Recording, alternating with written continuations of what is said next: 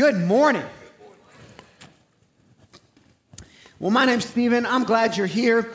And uh, if you have a Bible, you can open it up to Acts chapter 3. We're going to wrap up a series today uh, from Acts chapter 3 entitled By His Name. And uh, it's kind of an interesting series because we're getting to the, um, like the, the title part of the series at the end of the series as opposed to the beginning of the series. And what happened at the beginning of the series uh, was the, the first miracle of the church. And what occurred was uh, there was a lame man, and he was carried to the beautiful gate every, uh, every day. And there was one particular day uh, where Peter and John showed up, the, the apostles, and uh, the man looked at them. And when he looked at them, there was this understanding that he was asking for alms or money. And Peter and John said, Hey, silver and gold have we none, but in the name of Jesus Christ, rise up and walk. And he did. And then last week we talked about uh, how the, or what the meaning of the miracle is. Why do these moments happen in our lives? Whether it's a physical miracle or it's an inward spiritual transformation, we use the term a movement, like a movement of the heart or a movement of the mind. And uh, we then kind of came up with some terminology around this to help us. Uh, and so if you hear anyone around here go, woo! Okay? It's not weird. We talked about it. It's totally acceptable. And, and, and a woo moment uh, is when you step into that grace zone and something happens that you've been praying about for a really, really long time. And all of a sudden, God just brings it to be. And, and so these miracle or these, uh, these, these movement or these woo moments, last week we talked about why they happen. And today I want to talk about how they happen. How they happen. By what power? By what power?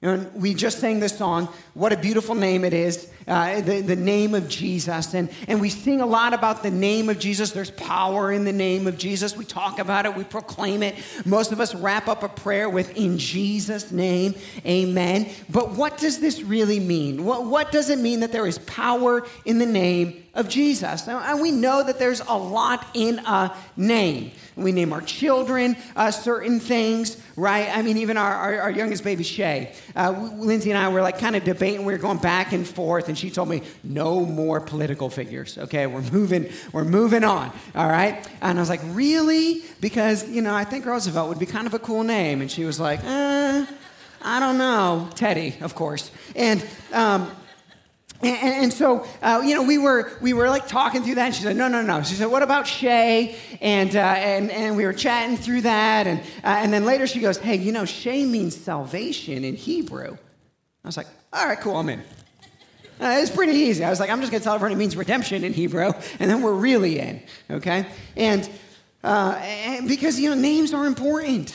And, and, and, let me open up with kind of this thought right here uh, in, in, uh, in Semitic thought, okay, or in, in Jewish thought, when uh, a name does not just identify or distinguish a person. In other words, eh, when you say someone's name or when you say there's power in the name or the name of or something like that, we're not just saying, oh, that's Bill, you know, you know Bill, right? Bill. It's, it's not that. Uh, it, it's so much more. It expresses the very nature of his being. The very nature of his being. Hence, the power, get this, hence, the power of the person is present and available in the name of the person. The entirety of the person is present in the name of the person. This is Semitic thought. Uh, and, and, so when we, you know, read through the scriptures and we try to understand it written in its kind of its context, right? And over and over. Now that I'm teaching on this, if you haven't already, as you're reading through your New Testament or your Old Testament, you're going to see the phrase in the name, in the name, in the name, in the name, over and over and over again. What does it mean? That's my hope this morning. Now, in our kind of context, when we think about something as like uh, someone's name or the entirety of what makes up the person, we would say, oh, that's their identity, right? Like that's a word that we would use uh, uh, to help us understand, uh, like something that makes up someone in their entirety. And so when I say a name of somebody, these thoughts come to mind. Miley Cyrus. Okay, we're all on the same page, right? Like these, these thoughts come to mind when, when you hear a name. Billy Graham. thoughts come to mind. No one laughed that time, right? Interesting. So uh, there, there's like these name, the, the, you know, the, the identity of them and all of these things. And here's what I want to do this morning. Pretty simple. Pretty simple sermon. What I want to do is I just want to lay out under name and identity three things that help us understand when we talk about in Jesus' name what we're saying. For the rest of your life, you're going to pray in Jesus' name. You're going to hear sermons on Jesus' name, the power of Jesus' name. And so well, I'm trying to just give you a little bit of understanding uh, that, that, might help, some language. And so here, here are the three. I'll just give them to you right from the beginning. Okay? Uh, name, identity, and then under identity it says authority. What kind of power is present? Character. Who is this person? And then track record. What has this person proven over time? And these three things these, particularly in Semitic thought, make up the name of a person the authority, power, the character, the essence, and the heart, and the track record. What are the repeated actions over time? What has this person proven or shown to be? So let's walk through them this morning. Uh, first, we'll talk with the authority. And, and, of course, when I'm talking about this, I'm talking about Jesus, right? The authority of Jesus. Uh, in Matthew 28 18, uh, it simply starts off like this All authority is given me. The authority that Jesus has was actually granted to him. Uh, he himself says this, and I think it's John 16, where he says, "All uh, the authority has uh, the Father granted me the authority." Uh, and so, quick story of the world: God created the heavens and the earth. He actually created it through Jesus, uh, and then Jesus comes down in what we call the New Testament uh, to rule and reign on the earth created for him. And in order to rule and to reign on the earth created for him, uh, then what happens uh, is the Father grants all of the authority to the Son. And so, over and over, Jesus says, All authority has been given to me. It's an authority that Christ received from the Father. So, where did the authority come from? Uh, for Jesus, it came from the Father, right? Granted to him. Uh, what does the authority prevail over? If you continue to read Matthew 28 18, it says, All authority in what? In heaven and on earth. All right, that kind of covers it. In heaven and on earth. So it's authority that he received from the Father. Uh, it's an authority that then um, prevails over all of heaven and earth. Okay, how powerful is the authority? Well, Ephesians uh, chapter 1 says it this way uh, Christ is far above all rule and authority. Far above. he's not barely over the line, he's, he's far above it far above all rule and authority and power and dominion, and above every name, above every name that is named. In, that case, it wouldn't be uh, a name now. They're taking up all of the essence of what it means to be a name, but it's clearly referencing every other name, every other authority that might be present. Christ is way above it. Christ is above every name that is named. So we can go through history and look at the names that thought themselves comparable to Christ. Pharaoh. What happened to him? Baal. What happened to him? Caesar. What happened to him? And we could just go through, through, through all of the names that thought they could compare. But what we learn here simply in Ephesians chapter 1 is that it is an authority that is unmatched. That any power, any other authority, any other name that wants to come up and try to compete with Christ will lose. Jesus' name, Jesus' power extends far above theirs.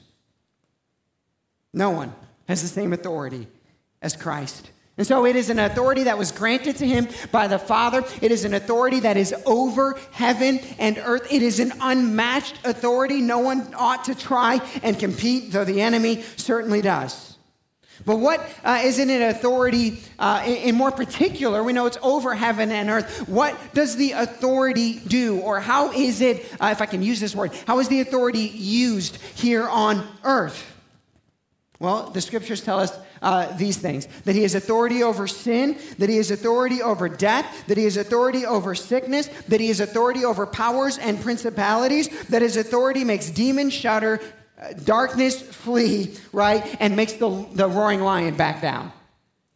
That he, he, he the lion of Judah is uh, more powerful than, than the roaring lion of this world.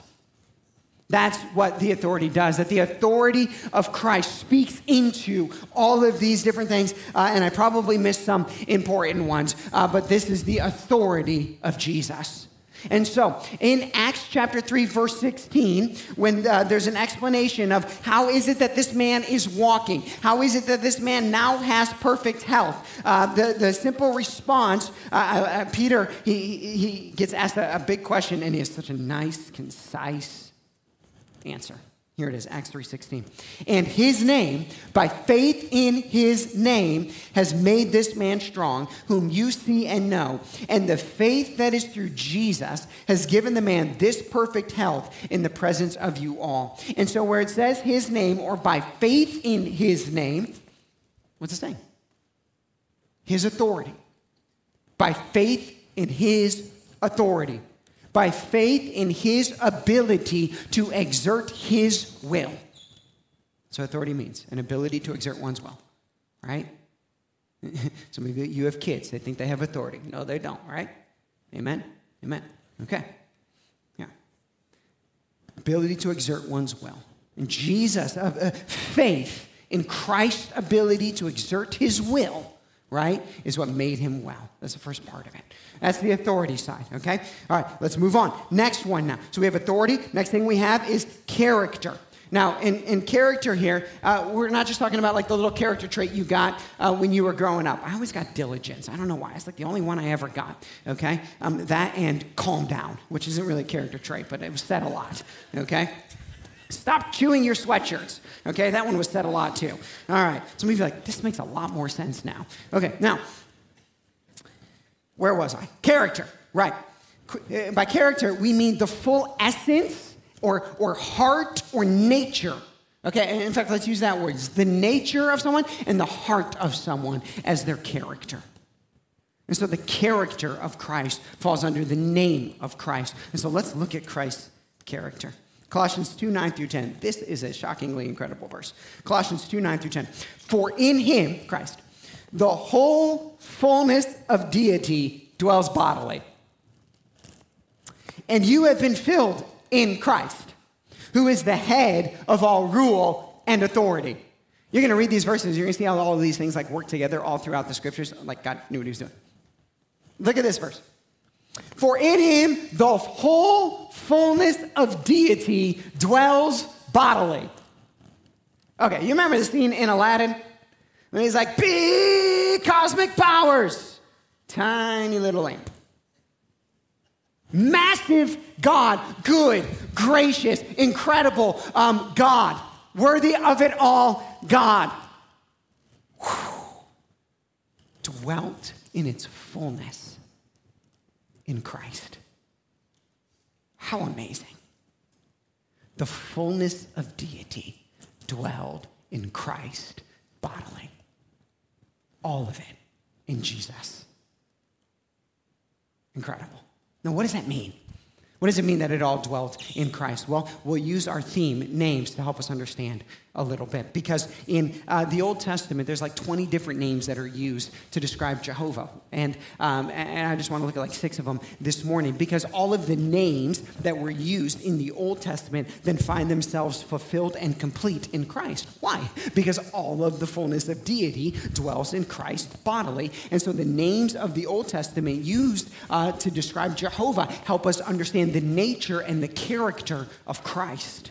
So let me just give you a couple of the names in the Old Testament that help us understand the nature or the character, we'll use that word, the character of Christ.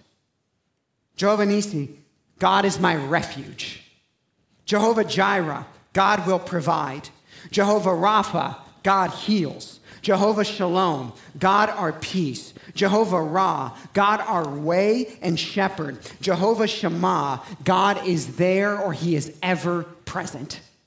These are just six of about 20 names that uh, were used in the Old Testament. And what were they doing in the Old Testament? The specific, uh, specific you know what word I'm trying to say, of these names were to describe God. And then we get into the New Testament, and instead of using this name and this name and this name and this name and this name and uh, name 17 and name 18 and name 19 and name 20 to describe all of the fullness of God, somehow they come up with the new name, Jesus. Jesus. Like, like you're supposed to hear the name Jesus and go, man, he's my refuge. He's my provider. He's my healer. He brought me peace. He is my way and my shepherd, and He is always there with me. Jesus. Jesus. So in the Old Testament, the, uh, uh, the, the, the, Israelites would be going through a tough time, and they, uh, they'd be wandering in the desert and like, God, we are so sick of this vegan diet. Amen? Can we get some meat? So he opens up an Arby's right there. And he says, no. And, and, and, so, and so they're praying. And they're like, we, we, we need something. And Jehovah Jireh, please. And he's like, man, I'll provide. I'll provide. Jehovah Jireh will provide.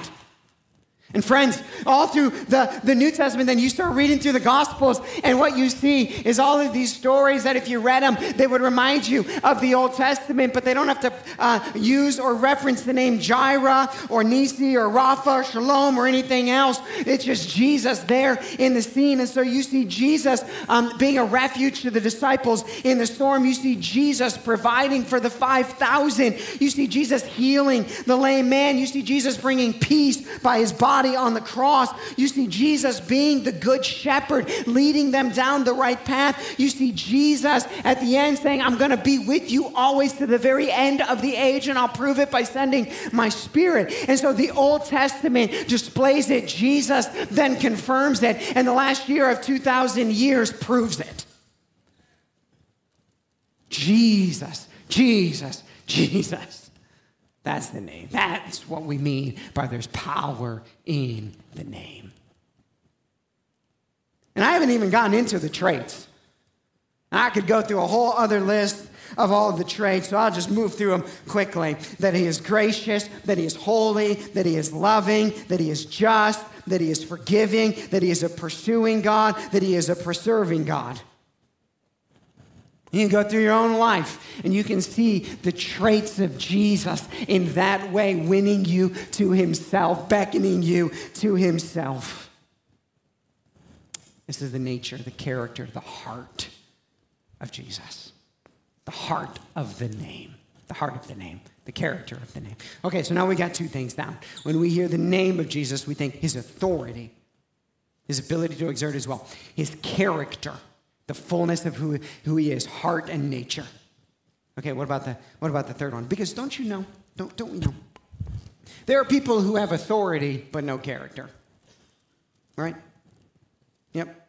Okay. If you thought of your boss, stop. Okay. There are people who have character and no authority. Right? Great nature, great heart, but no authority. There's something powerful about people who have character, authority, and now a track record. Because then you look and you go, okay, okay, okay. So he has the authority. He has the he has the character. Okay. Here's the character. What's his track record? What's his track record? In other words, how has he used his authority? How has his nature, his essence, his character, how has it played out throughout all of history? What's his track record? Well, let me show you that one then. Uh, I could have gone a hundred different places in the scriptures because, well, it's all his track record. Um, but we decided, or I decided, I guess, uh, that we'll just go to Hebrews. So I'm just going to read uh, the opening part of Hebrews for you, and then I'm going to like skim through Hebrews really quick uh, because it's all about the track record of Jesus. Let me tell you about his track record. And by the way, track record is this: it is the repeated, repeated and consistent actions of a person. That's a track record. Not one time, not two times. No, a track record is the repeated, consistent action. Repeated, consistent action. Hebrews chapter 1 says this Long ago, at many times and in many ways, God spoke to our fathers by the prophets. But in these last days, he has spoken to us by his Son, whom he appointed the heir of all things, through whom also he created the world. He is the radiance of the glory of God. He is the exact imprint of his nature, and he upholds the universe by the word of his power. You want to know the track record of Jesus? This whole thing is still spinning. It's all still spinning. So, for thousands of years now, he's kept it going. That's a track record. When the world uh, was so bad in the days of Noah that they thought about evil all the time, he kept it spinning. He kept it spinning. When, when his son, uh, when Jesus came down to earth and they wanted to crucify him instead of honor him as king, he kept it spinning. He kept it spinning. And we could look through all of the times of history and know that the word of his power has kept this thing going. After making purification for sins, he sat down at the right hand of the majesty on high. And he didn't sit down, okay, like you sit down at the end of a day of work and you're like, whew, I'm done. Okay? No, no, no. He sat down like a king sits on his throne to rule and to reign. He sat down at the right hand of the majesty on high, having become as much superior to angels, get this, as the name he has inherited is more excellent than theirs. There it is again, the name of Jesus. What? The, the, the, authority he has inherited, he has received from the Father, the, the nature and the character, the imprint of his exact nature, and the track record that he has embodied.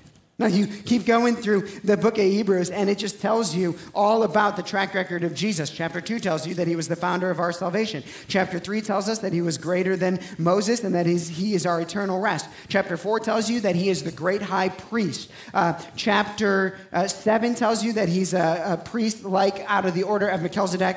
That's a story for a different day. Uh, chapter 8 tells you that he is the high priest of a better covenant. Uh, chapter 9 tells you that redemption comes through his blood. Uh, chapter 10 tells you that his sacrifice was once and for all, uh, that he provides a full assurance of faith. Chapter 12 tells you that he is the founder and the perfecter of our faith, and that he has created a kingdom that cannot be shaken. This is the track record of Jesus. Now, you could also just go back to the Gospels and you could read the stories over and over and over again, and you could see his track record. When he spoke, things moved. When he healed, people stay healed. When he was tempted, he withstood. And when he died, he rose again. That's a track record.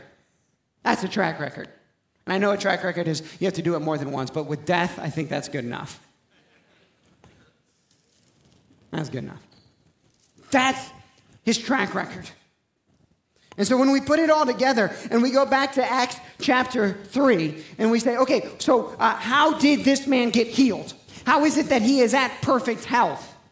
And let me cut through this a little bit. How is it that woo moments happen? How is it that you and I experience, uh, experience redemption and live in freedom? How is it that, uh, that, that what we were becomes something new? How is it that uh, what you're praying for ends up occurring? How is it that uh, the sin that you've been trying to get over, you finally have the power and you move on from it? How does that happen? Acts 3.16. And his name. By faith in his name. That's how it happens. By faith in his name. What's faith? Faith is a deep conviction that leads to action. It's your best definition. It's very simple. Faith is a deep conviction that leads to action. Faith is a deep conviction that leads to action. And so in Acts uh, 3.16, it's saying this, and his name, and Jesus, his name, and his name, by faith, by a deep conviction in his name, by a deep conviction in his authority, in his character, and in his track record. That's how. I believe it. By a deep conviction in all of those three things, that's how this happens. That's how God moves in our lives. Now, we could end the sermon this morning and, and we could be done here. And, uh, and I think there would be an element, I hope, that we have learned something today. But, I, but before we wrap up, I want to take all of this information now that we have laid out and all of this understanding and talk for a second then how that translates into uh, our lives. How does this idea then that there is power in the name of Jesus, how does that begin to work through the follower of Christ? How does this happen? Well, Colossians chapter 3. A lot of time in Colossians today. I'm going to hit a bunch of verses here. Uh, Colossians chapter 3. Let me start in Colossians chapter 3, verse 1 through 4, because this is a startling idea. If then you have been raised with Christ, let me say that again. If then you have had faith in the name of Christ, if you have had faith in the name of Christ, seek the things that are above, where Christ is, seated at the right hand of God. Set your minds on things that are above, not on things that are on earth. Now, verse 3 and 4. For you have died, and your life is hidden with Christ in God. When Christ, who is your life, appears, then you will also appear with him in glory. Let me rephrase that. Some of the other translations say it this way. Um, when instead of saying your life, one translation says your identity. Your identity is now in Christ. Let me say it another way. Your name has gone, you have taken on his name. Now, we have just talked about what it means to, uh, for the name of Jesus, for there to be power in the name of Jesus, uh, its authority, its character, and its track record.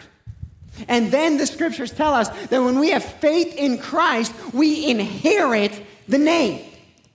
We get clothed or we get covered in the name of Jesus. So, what's in a name? What's in a name? Authority is in a name. Character, heart is in a name. Track record is in a name. And if you now carry the name of Jesus, so what does that mean? If your identity is now um, um, clothed in Christ, what does that now mean? Well, first, first I would say it means that you have a new type of authority, my friend. You have a new type of authority that you now carry in the name of Christ. You want to, let me tell you how that authority plays out, by the way.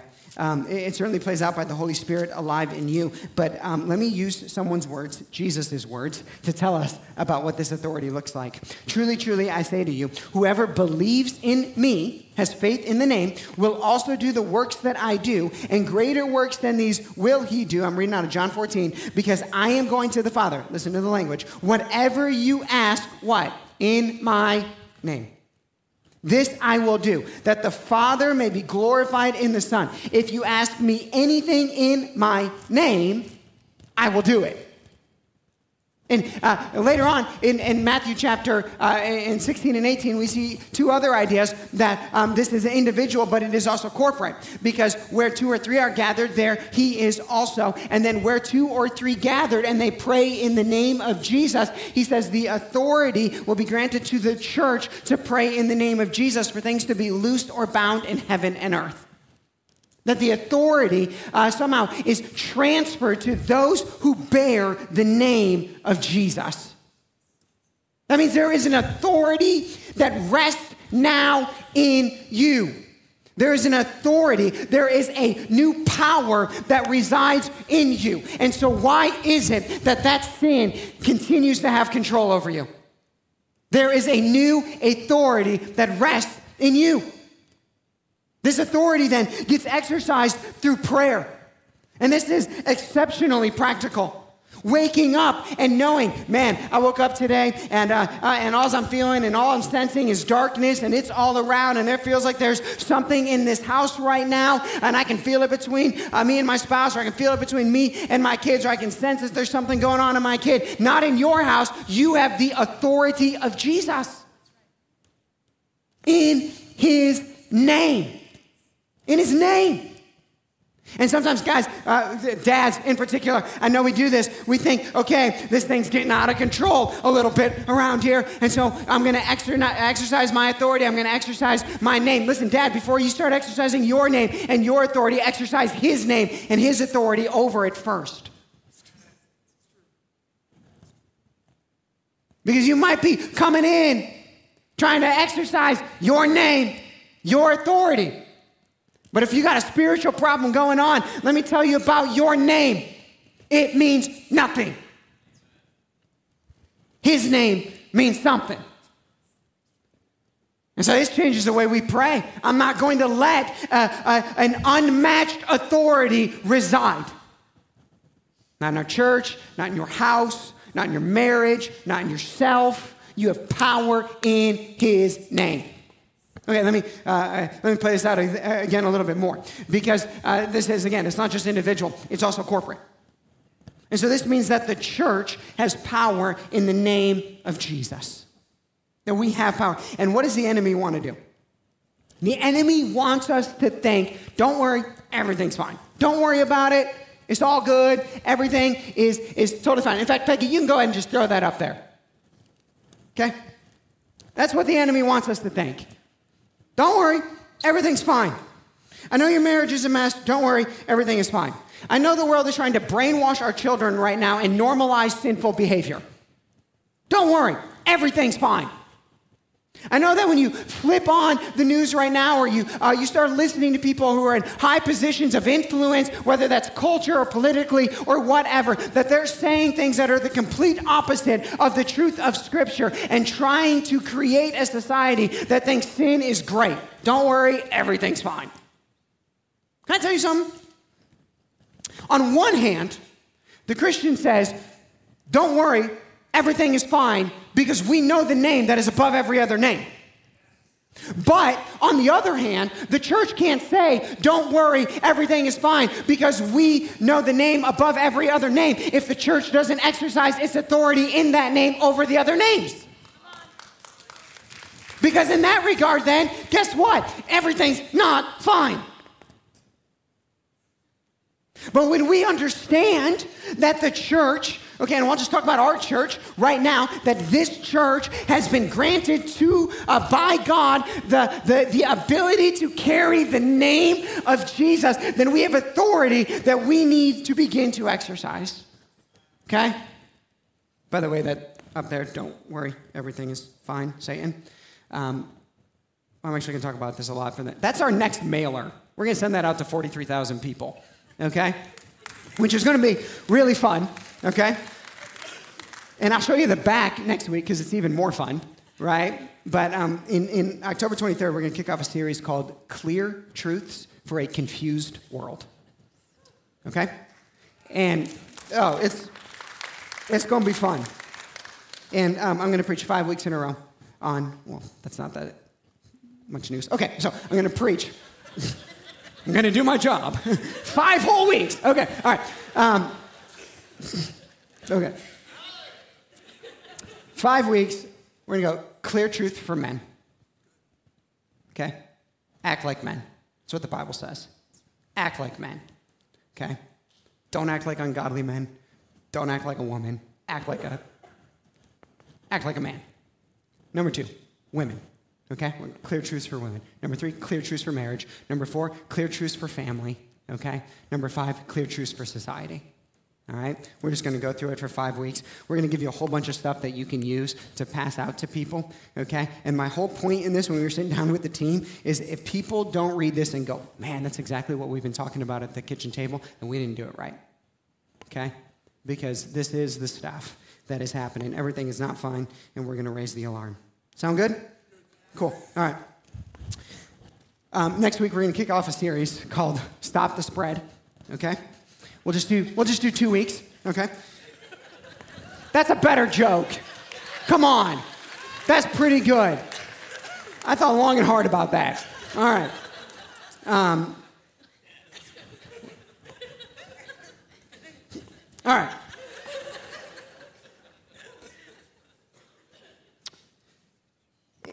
we are really doing a series called Stop the Spread. Because in Acts chapter 4, uh, the, the, the enemies of this world, this, this, this does tie into the sermon. The enemies of this world, they get together and they go, How are we going to do this? How are we going to do this? This thing is spreading and it is spreading and it is spreading and it is spreading. They go, Oh, I got it. Let's just tell them to not mention the name of Jesus. And so we're just going to keep mentioning the name of Jesus. And we're going to end today, right, this part of the series, by understanding the nature of the name of Jesus. Okay. Number two, yes, you have an authority. You have an authority in the name of Christ. Okay? And that part is fun. And this part should be fun too. but we can't skip it. What's the second part of it? Character. Character. And so, as individuals and as a church, my friends, we can't just get excited about the authority of Jesus. We have to get excited about the character of Jesus. And so, immediately after Paul writes this in Colossians chapter 3, he says this Put to death, therefore, what is earthly in you sexual immorality, impurity, passion, evil desire, covetousness, which is idolatry. On account of these things, the wrath of God is coming. In these you too once walked when you were living in them, but now you must put them all away anger, wrath, malice, slander. I don't know why. Maybe it was the rise of the internet, but at some point in time, Christians just decided that gossip was now okay. I don't care if you type it, text it, or speak it. It's all sin. And obscene talk from your mouth. Do not lie to one another, seeing that you have put off the old self with its practices.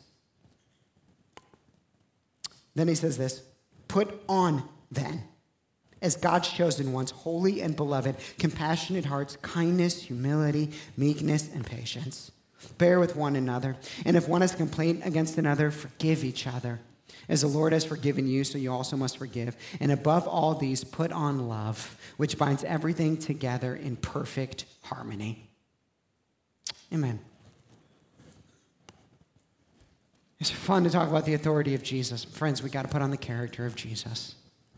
And so I hope that this right here would compel any of us, as any of that list hit, to repent before Him, to allow the power of His name and authority to work through you, and to walk in holiness. And there will always be, there will always be a tie between what God does through His church and, and, and the way His church pursues holiness. And so may we do that. If you need to talk about something, that's why we have elders. Okay, you can talk to me, right? Um, but let's let's give up. Let's put off what needs to be put off. Let's put on what needs to be put on. All right? Number three, third thing track record. Track record. I'm going to take a drink of water before I get into this one.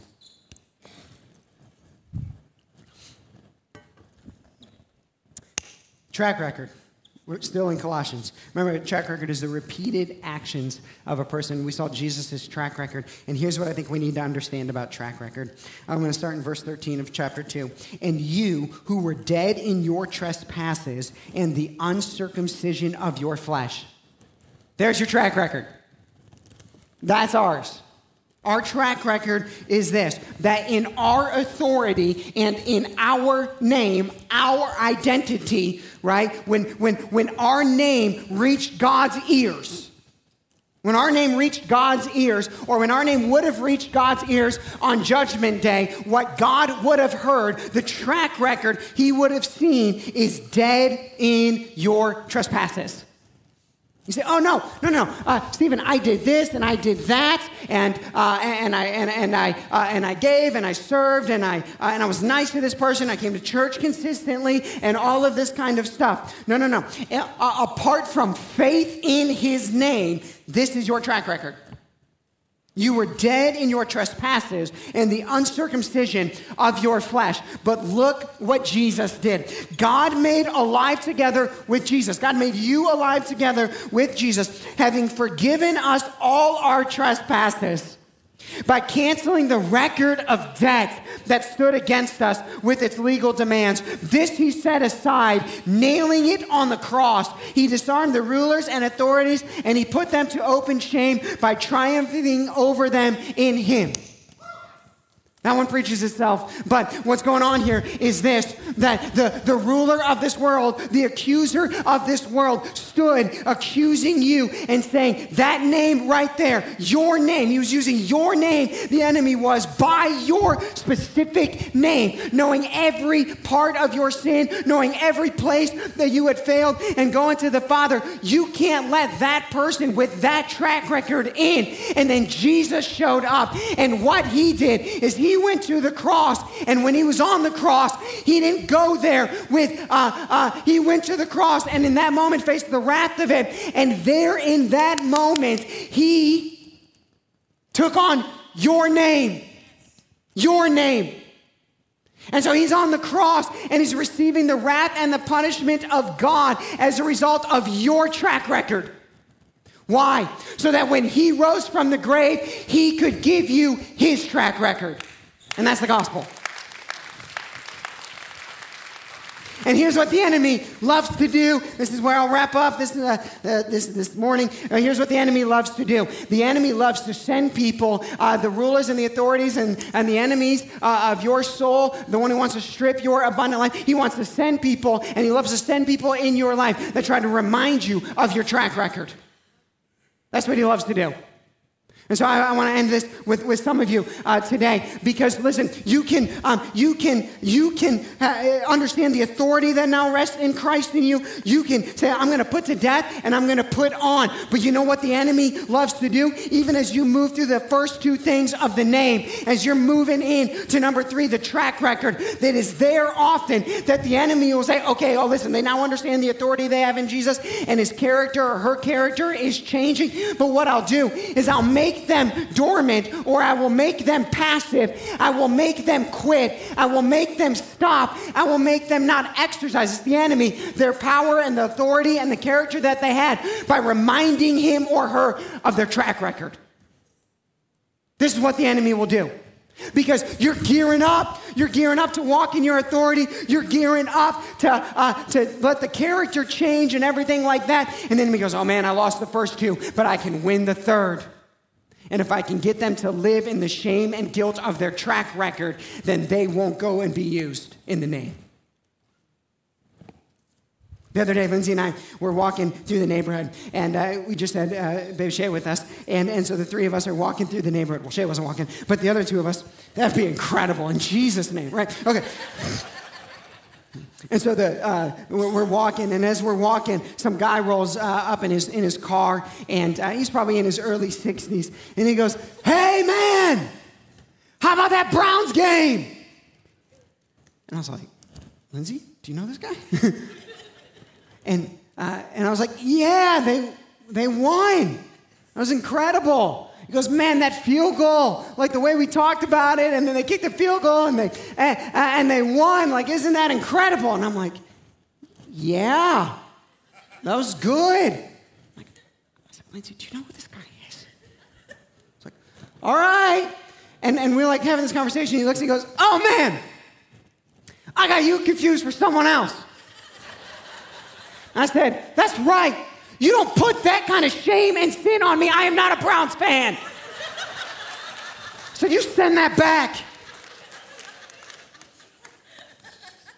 You will not drive by and make me a Browns fan. In Jesus' name. And the enemy will love to drive by your life and use a voice to tell you, hey, how about that? Don't you remember that? And there is only one response I think you got me confused for someone else. I'm wearing a new name Jesus' name. And so don't put that on me. I'm walking, you're walking, we're walking in the full name of Jesus. We're doing it together, guys. Next few weeks, I think, are going to be some of the most fun weeks we have had as a church. So before we hop into it, let's pray in Jesus' name. Let's pray in Jesus' name. Will you join me?